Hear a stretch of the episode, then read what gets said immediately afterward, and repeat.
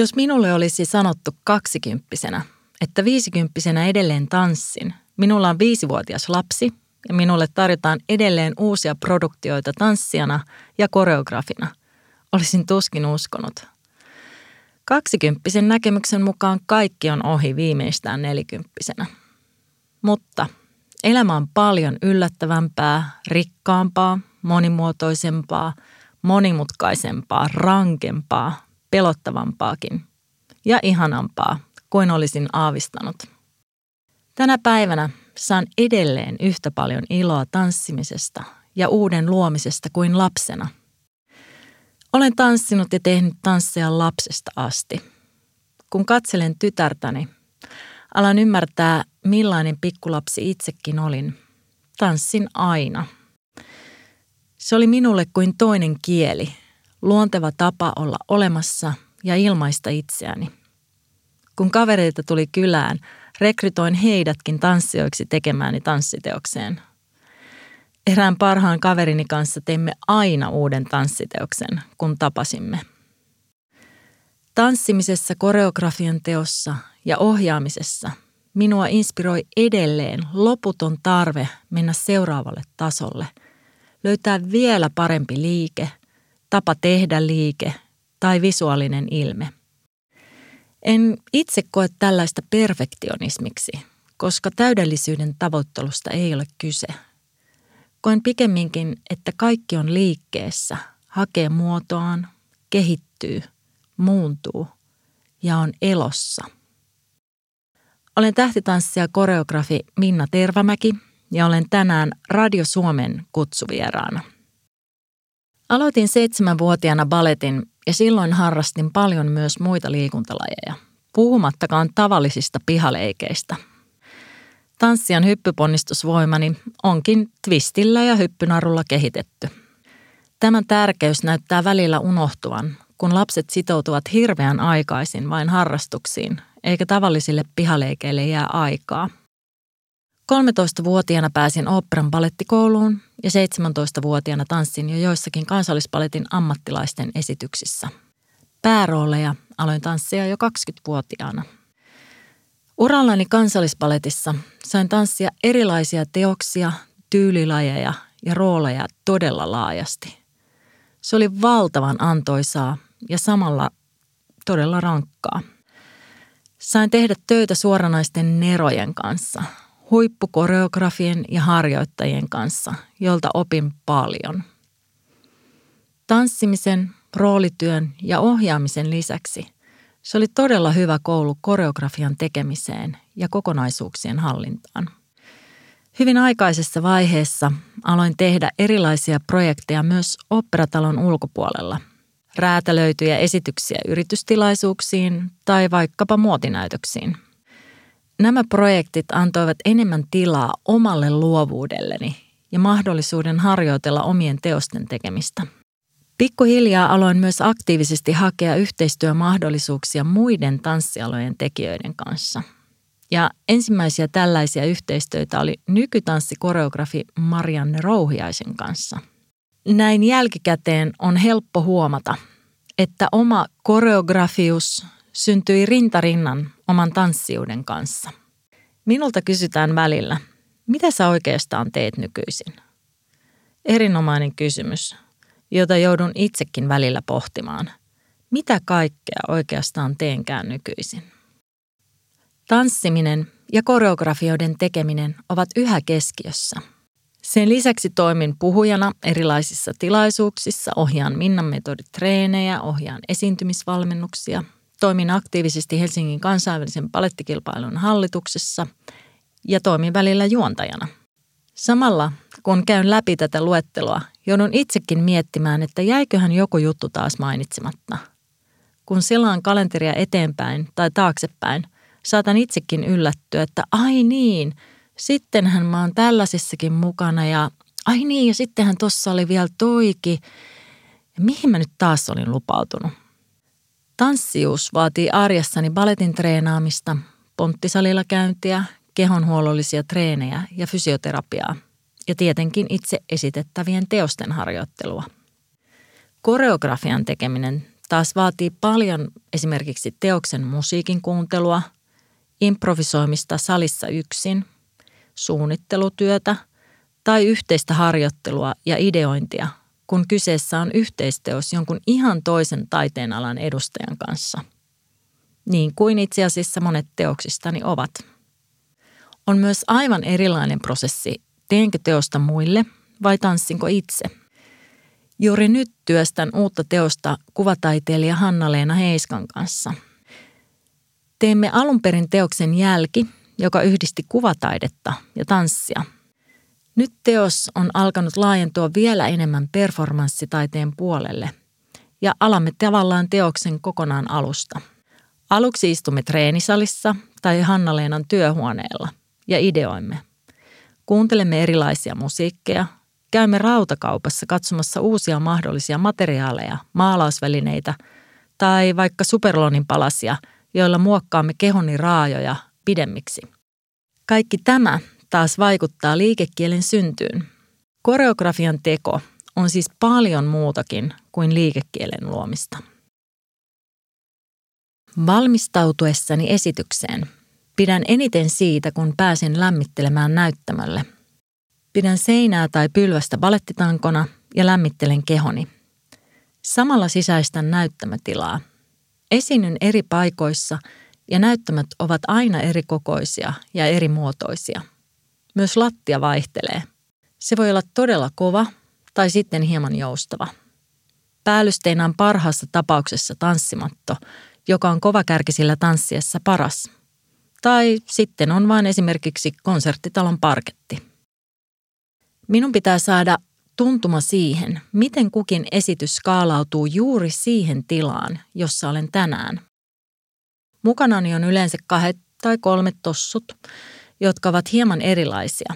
Toiset uudempia ja kovempia, toiset käytetympiä ja taipuisampia. Jos lattia tuntuu liukkaalle, karhenan tossun pohjia ja kärkeä raspilla. Sitten teen pätkiä illan esityksestä lavalla – Samalla tekniikka tekee omia valmisteluitaan ja valomies ohjelmoi valoja. Vaikka tiuhaan vaihtuvat valotilanteet vaikeuttavat omaa tanssimista, se auttaa kuitenkin itseäni sopeutumaan tulevan esityksen valoihin. Näyttämövalot nimittäin vaikuttavat paljonkin tanssimiseen. Kun kasvoihin osuu kirkas valo, se muuttaa tasapainon aistimista täysin. Tämän lisäksi katsomo ja yleisö tuo oman fiiliksensä esiintymistilanteeseen. Joissain paikoissa yleisö on todella lähellä ja tuntuu jopa mahdolliselta, että mekon pitkät helmat osuvat etumaisten katsojien päälle. Välillä sekä katsomo että esiintymislava ovat isoja ja etäällä toisistaan, ja silloin tunnelma on aivan erilainen. Iso osa ammattitaito onkin se, että pystyy muuttamaan omaa tekemistään ja olemistaan tilan ja tilanteen ehdoilla. Osaa sopeuttaa itsensä ja esityksensä eri tilanteisiin. Olen huomannut, että itselläni on todella paljon ammattitaidollisia asioita, joita en välttämättä osaa nimetä, mutta oivallan sen varsinkin yllättävissä tilanteissa, joissa pitää pystyä yhtäkkiä sopeutumaan hankaliinkin muutoksiin. Kerran esimerkiksi tuli yllätyksenä, että tanssitilaa olikin todella niukasti.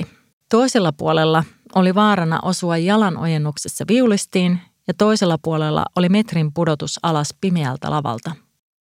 Silloin huomaa, mitä kaikkea onkaan oppinut. Olen sitä mieltä, että itseluottamus kasvaa juuri tästä. Viulisti Minna Pensola ottaa vielä viimeiset haasteellisimmat soinut Sibeliuksen viulukonsertosta pukuhuoneessa. Myös pianisti Heini Kärkkäinen – lämmittelee käsiään pukuhuoneen pianon koskettimilla. Flamenkotanssia koreografi Kaari Martin vetää valtavaa espanjalaistyylistä bata de pukua päälleen. Ja minä sidon kovakärkisten palettitossujen nauhoja jalkaani. Ilmassa on sitä ihanaa sähköä, jonka jaamme kaikkien esiintyjien kesken juuri ennen lavalle menoa. Viimeinen kuulutus, minuutti alkuun. Kokeilin vielä tossujani tehden muutaman liikkeen. Tuliko varmasti valittua oikeat tossut? Hyvän onnen toivotukset muille esiintyjille. Nauti, tsemppiä, anna palaa. Salin valot sammuvat. Yleisö hiljenee ja oma pulssi kohoaa. Kehoni tuntuu valmiilta, ikään kuin sisälläni väreilisi. Minua myös jännittää, sillä tiedän, että tämä teos on fyysisesti rankka. Toisaalta tuo jännitys tuo minusta parhaani esiin. Astelin pimeässä keskelle lavaa Minnan kanssa, joka on aloitusasennossa aivan minun edessäni.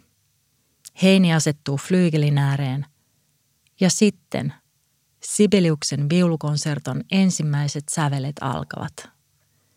Musiikki on niin fantastista ja meidän esiintyjiin välillä niin vahva tunnelma, että teos ikään kuin imaisee sisälleen. Aloitan omat liikkeeni kuin sulautuneena viulistiin. Olemme kuin yksi olento. Minä tosiaankin nautin.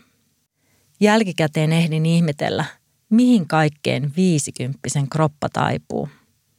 Esiintymisen jälkeen on olo, että olen repinyt itsestäni kaiken irti. Antanut aivan kaikkeni. Kaadun esityksen jälkeen takahuoneessa lattialle ja vain makaan hetken aikaa pukuhuoneen lattialla balettitossut jalassani ja esiintymispuku päälläni. Yritän antaa hengityksen tasaantua. Mutta sitten alkavat purkuhommat. Freelanceri hoitaa itse pukunsa ja rekvisiittansa. Ja ennen kuin olen saanut tavarat pakattua, meikit poistettua ja lakalla ja geelillä tuunatun tukan pestyä, voi kulua helposti melkein tunti, kunnes pääsen lähtemään teatterilta kotiin. Esiintyminen on nautinnollista, mutta esitykset ovat häviävän pieni osa siitä työstä, mitä tanssijana ja koreografina teen. Nautin valtavasti myös itse prosessista.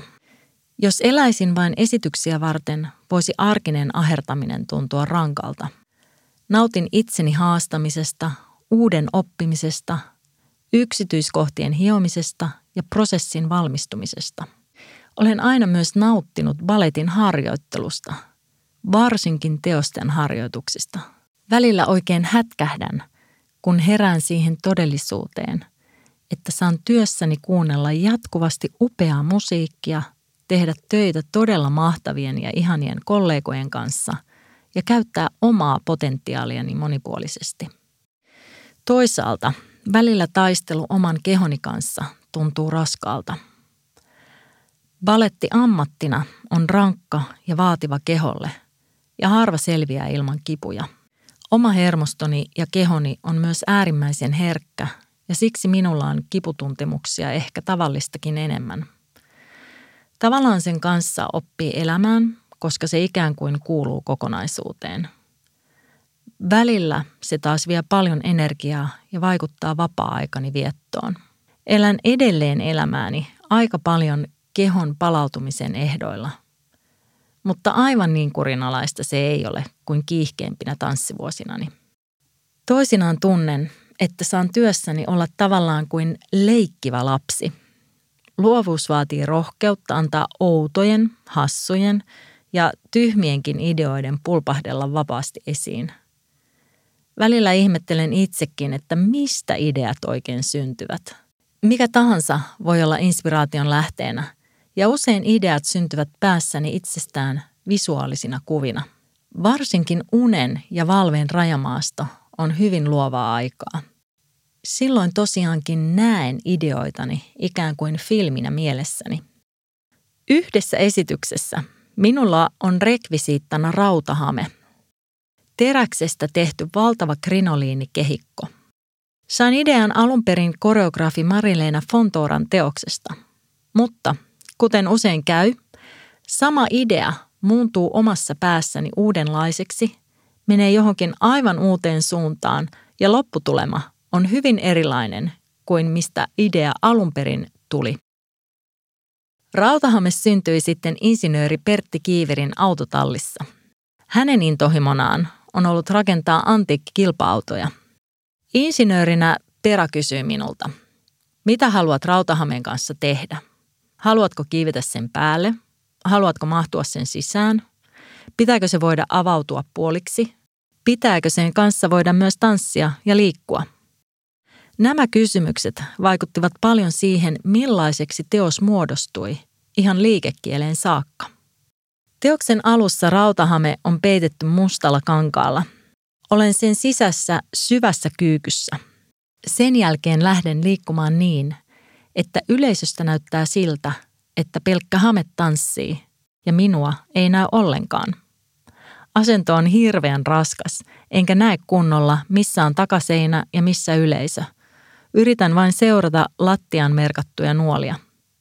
Pari kertaa olen kuitenkin hukannut ne merkit ja olen ollut vähällä pudota lavalta. Olen tanssija Minna Tervamäki ja olen tänään Radio Suomen kutsuvieraana. Kun 44 vuoden ikäisenä jäin kansallispaletista eläkkeelle, elämäni muuttui todella paljon. Isossa organisaatiossa tanssiminen ja työskentely on hyvin erilaista kuin freelance-maailmassa tai yksityisyrittäjänä työskentely. Kansallispaletissa tanssijat joutuvat opettelemaan tiiviissä tahdissa useita eri teoksia ja rooleja. Ohjelmistossa pyörii paljon baletteja ja tanssijoita on lähes 80. Uusiin ensiiltoihin valmistuu tietenkin puvustus, lavastus ja tekniikka. Tämä kaikki vaatiikin tarkkaa organisointia ja suunnittelua – Lisäksi pitää ottaa huomioon vierailevat koreografit, opettajat, kapellimestarit, ohjaajat ja niin edelleen. Tästä kaikesta johtuen aikataulutus on hyvin tarkkaa ja niinpä tanssijat saavat lukujärjestyksen seuraavan viikon harjoituksista aina perjantaisin. Olen siis lukenut lukujärjestystä ekaluokkalaisesta koululaisesta aina 44-vuotiaaksi. Joku muu on suunnitellut työajan aikatauluni – Samoin luemme roolilistalta, kuka tanssii mitäkin roolia, kenen kanssa, missä teoksessa ja kuka on harjoittaja. Pukusuunnittelijat suunnittelevat puvustuksen, pukuhuolto hoitaa ne esityksessä tanssijoiden pukuhuoneisiin ja meikkaamosta annetaan ohjeet, millainen on teoksen hiustyyli ja meikki. Tanssijoiden vastuulla on huolehtia omasta osuudestaan, eli osaamisestaan – tanssitekniikastaan, siitä, että muistaa kaikkien eri teosten askeleet ja tulkitsee teosta koreografin ja harjoittajien toiveiden mukaan. Vaikka tulkintaan jää toki aina taiteilijan omaakin tilaa, on ison organisaation tanssijan elämä aika tiukkaan säänneltyä ja ulkoa ohjattua. Tämä tietysti palvelee kokonaisuutta, koska tahti oopperalla on todella kova ja itse tanssimisessa on aivan riittävästi tekemistä. Mutta vuosien kuluessa, kun oma kokemukseni ja näkemykseni kasvoi ja aloin tuntea itseni oman alani asiantuntijaksi, kaipasin myös enemmän mahdollisuuksia päästä vaikuttamaan asioihin. Aloin kaivata enemmän itsenäisyyttä omaan työhöni. Siksi oopperan ulkopuoliset keikat ja työt olivat minulle todella tärkeitä ja kasvattivat hyvin freelancer-aikaa varten. Olin jo ennen eläkkeelle jäämistä tehnyt omia produktioita ja puhujakeikkoja operan ulkopuolella ja pyörittänyt omaa firmaani. Silti ajankäyttöni ja elämäni rytmittyi täysin operan aikataulujen mukaan. Kun se loppui, yhtäkkiä olin oman ajankäyttöni päävastuullinen, vastuussa kaikkien eri osasten ja työtehtävien organisoinnista – Päivistäni tuli aivan hulluja. Osaksi silkkaa osaamattomuuttani ja kokemattomuuttani. En esimerkiksi osannut sisäistää, että toimistotyöt, sähköpostit ja puhelut olivat työtä. Olin tottunut hahmottamaan työn vain fyysisen tekemisen kautta.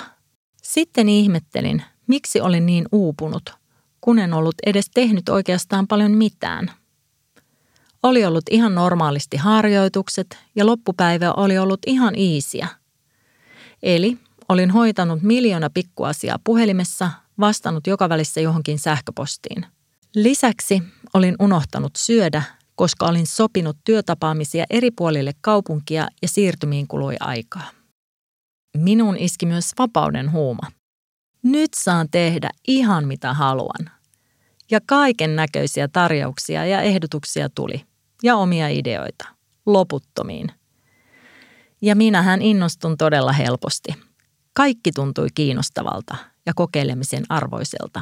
Mutta joidenkin kovinkin innostavilta tuntuneiden projektien toteutumishetkellä ehdin kyllä ihmetellä, että miten ihmeessä minä tähänkin nyt tulin lupautuneeksi. Ja jos jotenkin otin opikseni ja koin jopa osaavani vähän paremmin hallita kokonaisuutta, kaikki taas muuttui, kun tulin äidiksi 45-vuotiaana. Jokainen, jolla on lapsia, toki tietää, miten pikkulapsivaihe vaikuttaa elämään ja ajankäyttöön. Äitiys ja vanhemmuus on myös ollut muutoksen ja kasvun paikka. Olen oppinut itsestäni asioita, jotka eivät tulleet muissa tilanteissa samalla lailla esiin – olen pitänyt itseäni kohtuullisen joustavana ja maltillisena ihmisenä, mutta kotioloissa saatan kiihtyä huomattavasti nopeammin kuin työelämässä. Aamut, jolloin mikään ei etene, ei aamiainen, ei pukeminen, ei lähteminen, ja yhtäkkiä huomaa huutavansa pääpunaisena ja käyttävänsä kaikkia lapsellisia kiristyskeinoja. Et saa enää koskaan herkkuja, jos et nyt pue.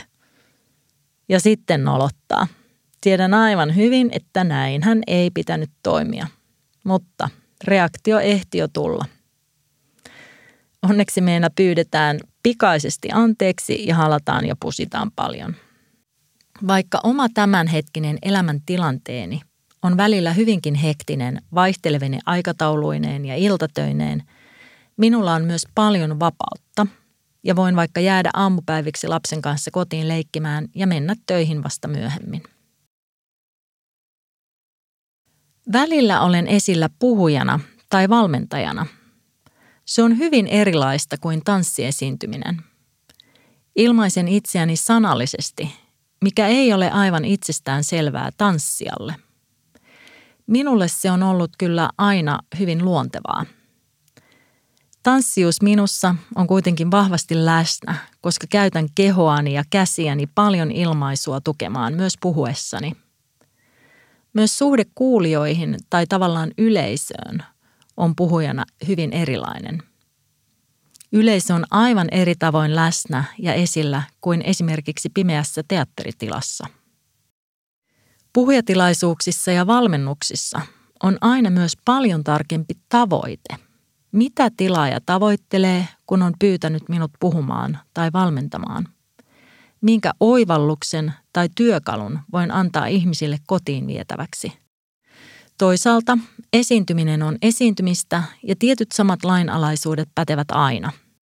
Vahva läsnäolo on esityksen voima. Halu antaa muille jotakin pikemminkin kuin keskittyä vain omaan itseensä on myös minulle tärkeää. Rohkeus olla auki ja omana itsenään. Toisaalta – Välillä fake it until you make it on myös toimiva neuvo. Se saattaa kuulostaa ristiriitaiselta aitouden ja läsnäolon kanssa, mutta ei kuitenkaan ole sitä.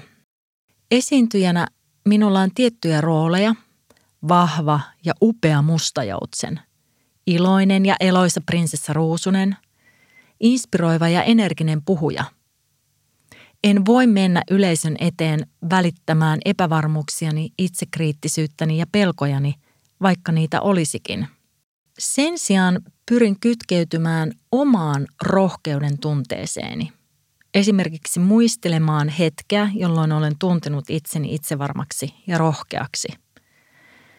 Samalla rakennan sen tunteen tavallaan kehon kautta, eli otan syvään henkeä – Ikään kuin laajennan kehoni, avaan rintakehäni, nostan leukaa vähän ylemmäs ja kehon kautta voin saada tunteen siihen persoonallisuuden osaan, mitä esiintyjyydessä tarvitaan. Minulle tärkeitä teemoja ovat rohkeus, ikuinen oppiminen, tiimityöskentely ja muutos. Ainoa varma asia elämässä on muutos. Uskon, että on paljon asioita, joihin voimme vaikuttaa, mutta monesti olen saanut käytännössä huomata, että en voi kuitenkaan kontrolloida, miten asiat lopulta menevät. Elämä itsessään on yllättävää ja epävarmaa. Mikään ei ole itsestään selvää. Olen kokenut monia hetkiä, joissa olen menettänyt hallinnan tunteeni täysin. Tsunami, äitini sairastuminen, autoonnettomuus ja paha pyöräilyonnettomuus. Tsunamissa olin veden pyörteissä. Ei ollut mitään merkitystä omalla uimataidolla, fyysisellä kunnolla tai muillakaan asioilla. Olin vain täysin sen tilanteen armoilla. Läheisen ihmisen sairastuessa parantumattomasti oli kyse samasta asiasta. En pystynyt ottamaan toisen ihmisen kärsimystä itselleni tai tekemään ihmettekoja hänen hyväkseen. Tunsin suurta avuttomuutta. En pystynyt kontrolloimaan toisen kärsimyksen määrää tai sairauden etenemisen tahtia. Nämä ovat olleet minulle voimakkaita kokemuksia, koska balettimaailmassa eläneenä olen nuoresta asti omaksunut tavallaan harhaisenkin kontrollin tunteen. Me tanssijat totumme kontrolloimaan kehoamme, kivun tuntemuksia, kehon viestejä ja tunteita ylipäätään. Baletin tanssiminen on teknisesti hyvin haasteellista ja taitojen hallitseminen vaatii äärimmäistä kontrollia. Kontrollista pitää kuitenkin myös osata luopua jotta jokaisen hetken ainutlaatuisuus ja itse taiteilijuus pääsee esiin. Mielestäni vahva osaaminen ja hyvä kontrolli auttaa vapautumaan. Silloin koen pääseväni tilaan, jossa tanssiminen sujuu kuin itsestään. Toisinaan taas tuntuu siltä, että olen kapteeni, joka ohjaa laivaa ja kehoni toteuttaa toiveitani saumattomasti – Tällaisiin virtaaviin floatiloihin pääsee siis eri reittejä, mutta lopputulos voi katsojan kannalta olla sama, eli vapautunut esitys. Minulle on tärkeää, että tunnustan, että aina on asioita, jotka menevät niin kuin menevät siitä huolimatta, miten paljon niiden eteen on panostanut, ja omaksi tehtäväksi jää vain päättää, kuinka niiden kanssa elää. Liike ja muutos ovat muutenkin läsnä elämässä koko ajan. Elämän tilanteet muuttuvat, olosuhteet muuttuvat, keho muuttuu, muut ihmiset muuttuvat ja itse muuttuu, joskus jopa huomaamattaan. Miehelläni ja minulla on ollut jo yli 15 vuoden ajan yhteinen unelma paikasta, jossa voimme inspiroida, voimauttaa ja koskettaa ihmisiä. Tämä paikka antaa meille mahdollisuuden yhdistellä meille tärkeitä ja kiinnostavia ja merkityksellisiä aiheita tieteen, taiteen ja ilmiöiden maailmasta. Tärkeintä on kuitenkin se, että kuulijat saavat jotain mukaansa, uuden työkalun tai oivalluksen arkeensa, inspiraation, hetken kauneuden parissa. Nyt tämä unelma on vihdoin toteutunut ja meillä on tämä paikka. Unelmat toteutuvat toisinaan aiemmin toisinaan myöhemmin, mutta yleensä juuri oikeaan aikaan. Pitää uskaltaa unelmoida ja koskaan ei pitäisi tulla ikää, jolloin kokee itsensä liian vanhaksi unelmoimaan. En niinkään usko johonkin ylimaalliseen johdatukseen, vaan sattumaan, tilannetajuun, valmistautumiseen ja rohkeuteen. Kun on valmistautunut, pohtinut asioita – hankkinut vaikkapa tiedollisia ja taidollisia resursseja, on hyvä olla avoinna elämässä eteen tuleville mahdollisuuksille ja sattumille. Kun joku mahdollisuus sitten aukeaa, on oltava tilannetajua huomata, onko nyt oikea hetki ja rohkeutta tarttua hetkeen. Tilannetaju on kuitenkin vaikea laji. Se voi helposti johtaa sitkuun ja mutkuajatteluun, jolloin koskaan ei ole sitä sopivaa hetkeä toteuttaa unelmiaan. Riskinottoa ja rohkeutta tarvitaan, mutta on hyvä olla tilannetajua ja itsetuntemusta siihen, kuinka suuria ja laajalle vaikuttavia riskejä voi ottaa. On aivan eri asia, jos puhutaan pelkistä riskeistä kohdata muiden kritiikki ja kulmion kohottelut, vai riskistä menettää koko perheen omaisuus. Kun itseäni pelottaa joku asia, yritänkin aina tarkentaa, mitä oikeastaan pelkään. Mikä tässä olisi pahinta, joka voi sattua? Suurimmaksi osaksi riskit ovat aika pieniä ja liittyvät lähinnä, mitä ne muut sitten oikein ajattelee osioon. Onneksi olen lähes aina mennyt näistä peloista yli ja mieluummin yrittänyt ja ottanut riskin kuin jättänyt jonkin asian tekemättä. Koska kaikesta olen kuitenkin aina oppinut jotain uutta ja tarpeellista, jopa niistä harharetkistä. Tsunamikokemus vaikutti vahvasti juuri siihen, että aloin toteuttaa unelmiani koreografioiden suhteen. Olin jo pitkään ollut tavallaan pöytälaatikko koreografi, eli suunnitellut mielessäni vaikka kuinka monta aiheota ja teosta. Mutku. Oli muka aina joku este tai syy, miksei kannattanut ryhtyä tositoimiin. Ja aina oli joku sit, kun tilanne on sopiva, tai sit, kun olen saanut enemmän kokemusta tai harjoittelua pienimmissä teoksissa.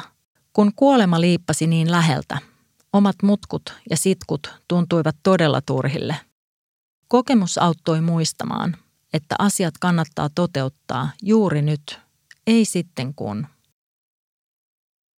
Rakastan lämpöä. Kehoni ja mieleni tarvitsee lämpöä ja valoa. Joulun ajan ja kesälomalla pyrimme olemaan perheen kanssa pidemmän periodin Espanjassa, jossa meillä on oma paikka. Se todella tuntuu jo toiselle kodille. Olemme rauhallisella alueella ja pitkät kävelylenkit merenrannalla todella lataavat akkuja.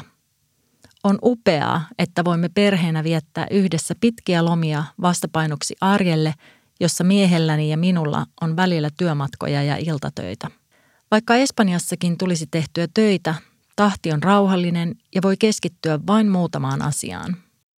Olen myös innostunut opiskelemaan Espanjaa ja tuntuu mahtavalle, kun pikkuhiljaa ravintolatilaamisen ja kauppakeskustelujen lisäksi muukin keskustelu alkaa vähän sujua. Tämä onkin yksi tärkeistä arvoistani, ikuisen oppimisen ihanuus. Se inspiroi, innostaa, antaa uutta virtaa ja itseluottamusta. Olen tähtitanssija koreografi Minna Tervamäki ja olen tänään ollut Radio Suomen kutsuvieraana. Ainoa varma asia on muutos. Katsotaan ja koetaan, mitä seuraavaksi tulee vastaan.